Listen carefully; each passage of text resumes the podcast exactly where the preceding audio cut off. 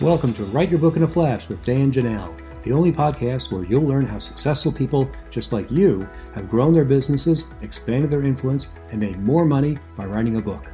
On each episode, you'll learn the inside secrets to help you create a book that can serve as a powerful marketing tool to skyrocket your business. I'm your host, Dan Janal. I help thought leaders, business executives, and entrepreneurs write their books. To find out more, go to writeyourbookinaflash.com. getting inside the mind of the prospect is an amazing, difficult thing. You know, we talk to people during our exploratory calls and we show them all the best things that we have and how we can help them.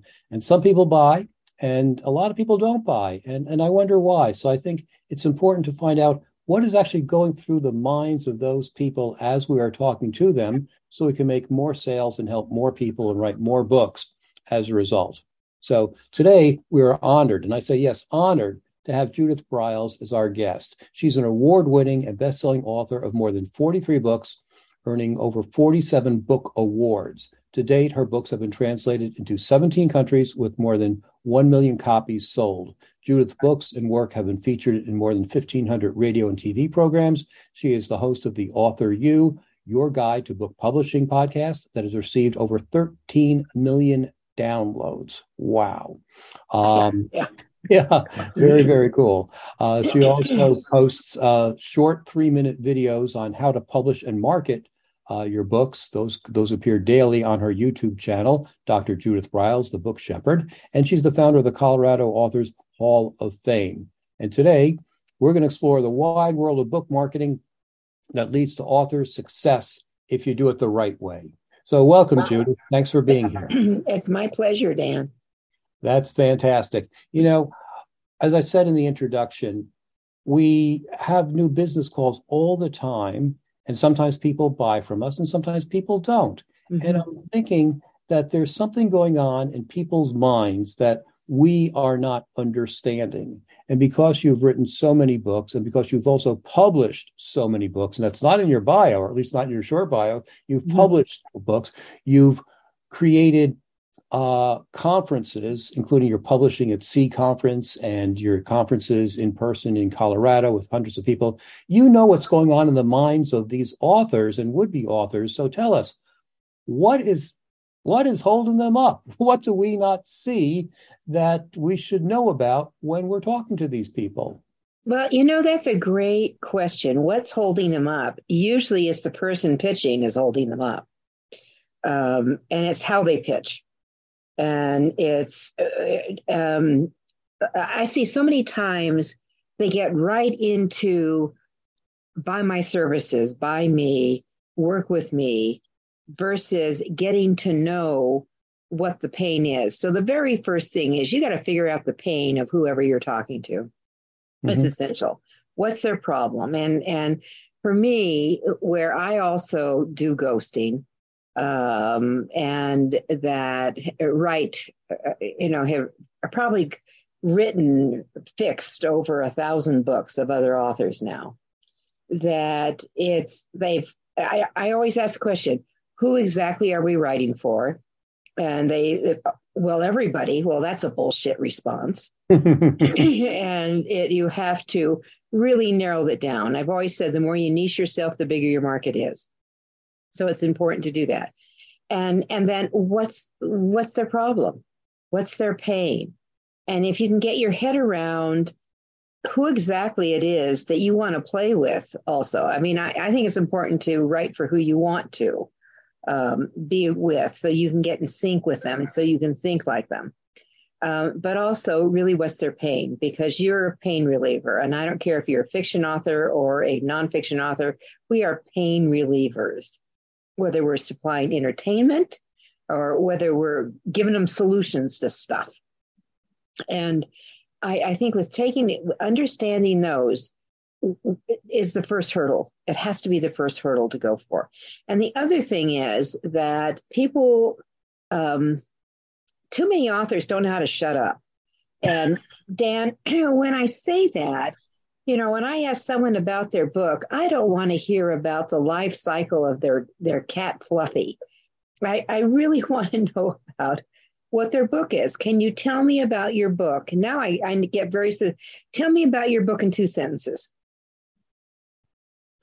And you, as the author, or who, if you're working coaching with someone, you got to teach them how to do that because it's like they turn off. Your your listener turns off instantly because they're often down another path. So it's it's the who, what's the pain, describe what you what you do. So as a professional, describe. I think um, was it Jeff?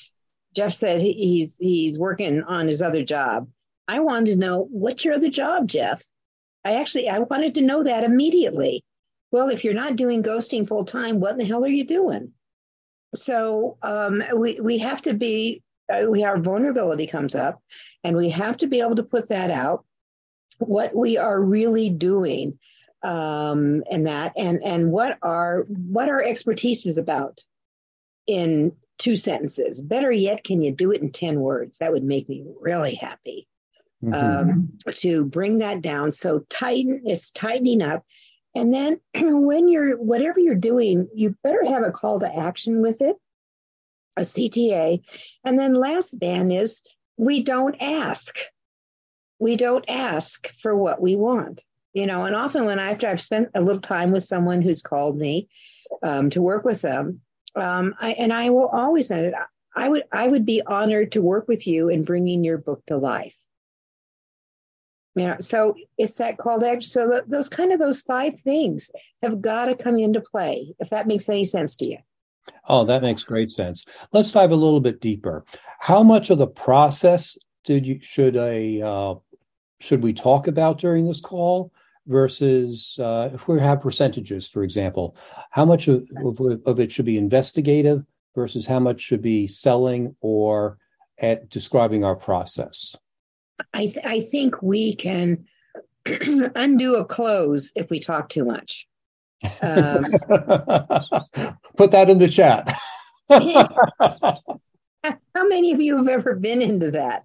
Um, you get into the motor mouth side. That I, I think that you, you, you want to establish that relationship, but it's it's not the life story. And I I let people know that you know i'll always give people 15 minutes. If i if they get me interested they could get an hour of my time. Really interested. But i i don't have the time. I don't have the bandwidth. You know i work 14 plus hours a day. I can't give away a gazillion hours. And as you're as you're working through that that if they say the, tr- the right trigger things they know who their audience is they, they you know this is who they're writing for um, and they can give me a really good summary, then I will deep dive, just like Dan, you do. Mm-hmm. I'll deep dive, and and I always am looking for them to drop in stuff that makes me think, or I verbalize. Tell me more. I'm mm-hmm. always asked. I'm always asked any pitch when when you're pitching your services, yourself, your book. It's got to elicit the tell me more from your listener. And if it doesn't, you failed so going back, how much free time do you give? I think you have to be really careful. If people are starting, I'm I am always generous with my time. I'm always saying you need to, you know, I'm going to suggest you do. I'll give you these three things to to do. And if they start probing in more, and I said, I have said, you need to get your credit card out because now you want to consult.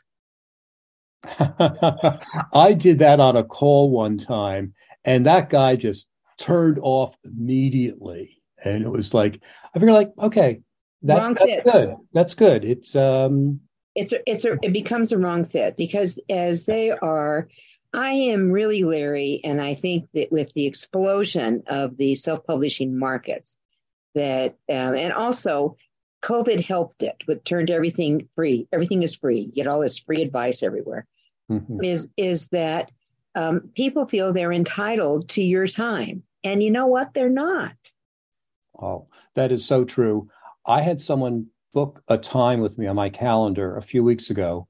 Then mm-hmm. she changed it to yesterday at 11 o'clock. If okay, fine. Life happens. Things happen. No problem. Mm-hmm. I'm there at 11 o'clock. She's not there. And these are for a 15 minute session. At 11:14, mm-hmm. I figured like, okay, she is not coming. I have other things to do. And granted, I was doing things in the meantime. So I wasn't just Mhm. waiting, looking, Sure. whatever. And I signed off. And then a few minutes later in my email, I saw a note from her saying, I'm in the Zoom room. Where are you? And I said, I was there at 11 o'clock. and it was already 11.25 when she had Mhm. sent it in. Mhm. And uh, she said, she wrote back, said, so I guess I should close out of this room and leave. And Uh, that just would be correct. Because you know, this is a sign that this is a person who does not respect your boundaries. And if Mhm. they're not going to do that for a free call, then Mhm. imagine what they're going to do when when you're actually working together. So I'd lost no sleep for on this one because this is a person who just doesn't respect me, and I can't work with people like that. Look, So- sometimes people are the wrong fit. Yeah. And and literally, if if you can't get a sense of a, a chemical sense um, of the path that this person is, of whether you want to connect with them within a 15 minute period of time, you need to tune in your intuitive skills Yeah, or or your Right. visual skills. Sure. You know, are, are they focused? Are they there? Are they staying there? Did they come prepared? hmm Right. So Uh, and I think that's so great about an advantage of Zoom is that we can actually see people, Mhm. and where we couldn't see them on a telephone call, we can Mm-hmm. intuit some of their their their act their actions from that uh, physical movement. And it's, you know, I have I have Zoom. I've actually written a couple of blogs on Zoom etiquette, but and certain things, and um, and and one of them is because I had one who who was a very sharp, clever woman who could come up with one liners right and left, and she was loading up the chat with it. And I I had to have a direct call with her, and I said, "Do not ever do that again." So let, us get back to the sales process. What's going through the minds of all of these potential authors when they're talking to people like us? Like, what is holding them back from actually saying, "Yeah, I want to work with him or her"? Well, one of the things that holds them back is that I, I think, I don't know if entitlement is the right word, but everything's looking for the easy peasy way, way to do stuff. Mhm. And, and they don't want to invest the time and the energy. Um, they- could have plenty of money to do it, but they don't want to put their time and their energy into it. They want maybe you to kiss it make it well and do everything. And I can tell people I can do that. This is what it's going to cost. But my philosophy is that what we're doing is I want you to understand what we're doing. If you want to hire people to do all these other things, that's great, but you better jolly well understand what goes in the process. Um, so you can tell if something goes astray because you know, Dan, I think all of our participants know people who have been screwed over and have Mhm. been taken advantage of. And, and they're horror stories. And the self publishing market has just exasperated that with predators out here. So that it, it's really important for you to be able to understand that there are red flags out there. So going into the what's in their minds, they don't want to be screwed. They don't want to lose money. They want to be successful. So you've got to be able in communicating with that you're not going to say I've had 700 million successes because you're lying. you're, you, you don't want to do that. And you and what you want to do is typically here's the the the authors or clients I work with we have the greatest amount of success. And you know, I sometimes I think we need to to create psychological quizzes for some of these people we consider taking on um, to help prevent some of the pain that we as the experts go through. Okay. What other red flags have you seen? Because I've seen people who are afraid of success. I've seen Mhm. people who are Absolutely. afraid of failure. I've seen people who have the imposter syndrome Mhm. and such like that. How can we uncover those kinds of red flags or overcome those red flags? Because some of them are just, you know, mind traps that people have that we as coaches can help them say, oh, yes, Professor Smith at Harvard knows more about this topic than you do, but that doesn't mean you shouldn't write your book because you have a perspective that Professor Smith doesn't. Well- there's a world out there that needs your perspective. How can, what are those, just- those kinds of flags and how can we overcome them? you just kissed on one of the one of the big things, the mind traps. I don't have the MBA or the PhD. I, Mhm. I, I I'm not the professor at Harvard or Purdue or Yale. I mean, I barely made it out of high school. You know, and, you know, I've heard people say these things. Um, uh, uh, it's very common. I have a very successful client who who has a mega mega million dollar construction company, and she barely got out of high school.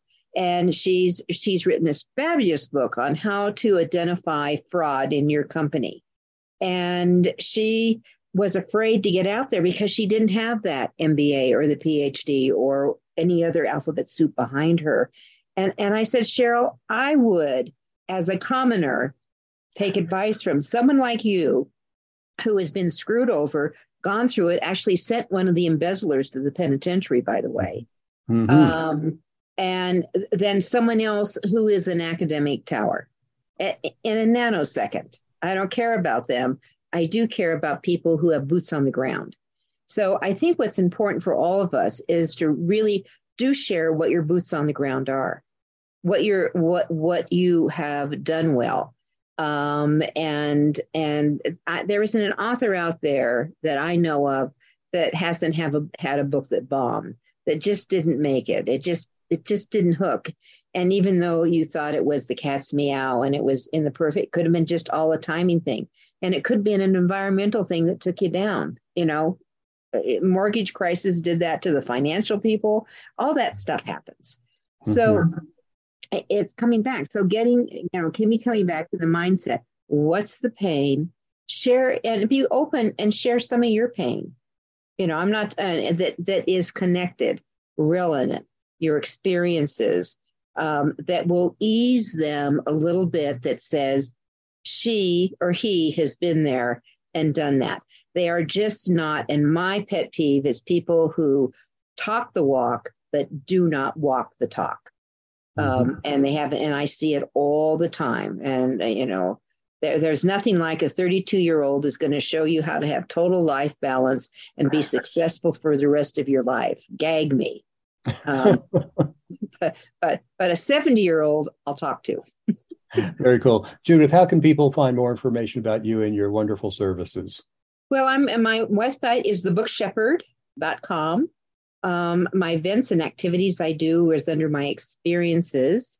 Um, I have a blog that I am excited, Dan. I have a new blog coming out in. Uh, I'm retiring my top ten Twitter tweets blogs next week. The last one goes out, and um, is retiring, and I'm coming in with. Uh, a really shorty blog. Um, sometimes they're just going to be four lines, very fast on a Saturday. It's for inspiration or kick you in the butt, one of the two. Great. So thanks for being with us today. And all of our listeners can find more than 100 other videos on this YouTube channel and podcast mm-hmm. on mm-hmm. how to write your book in a flash. Thanks again.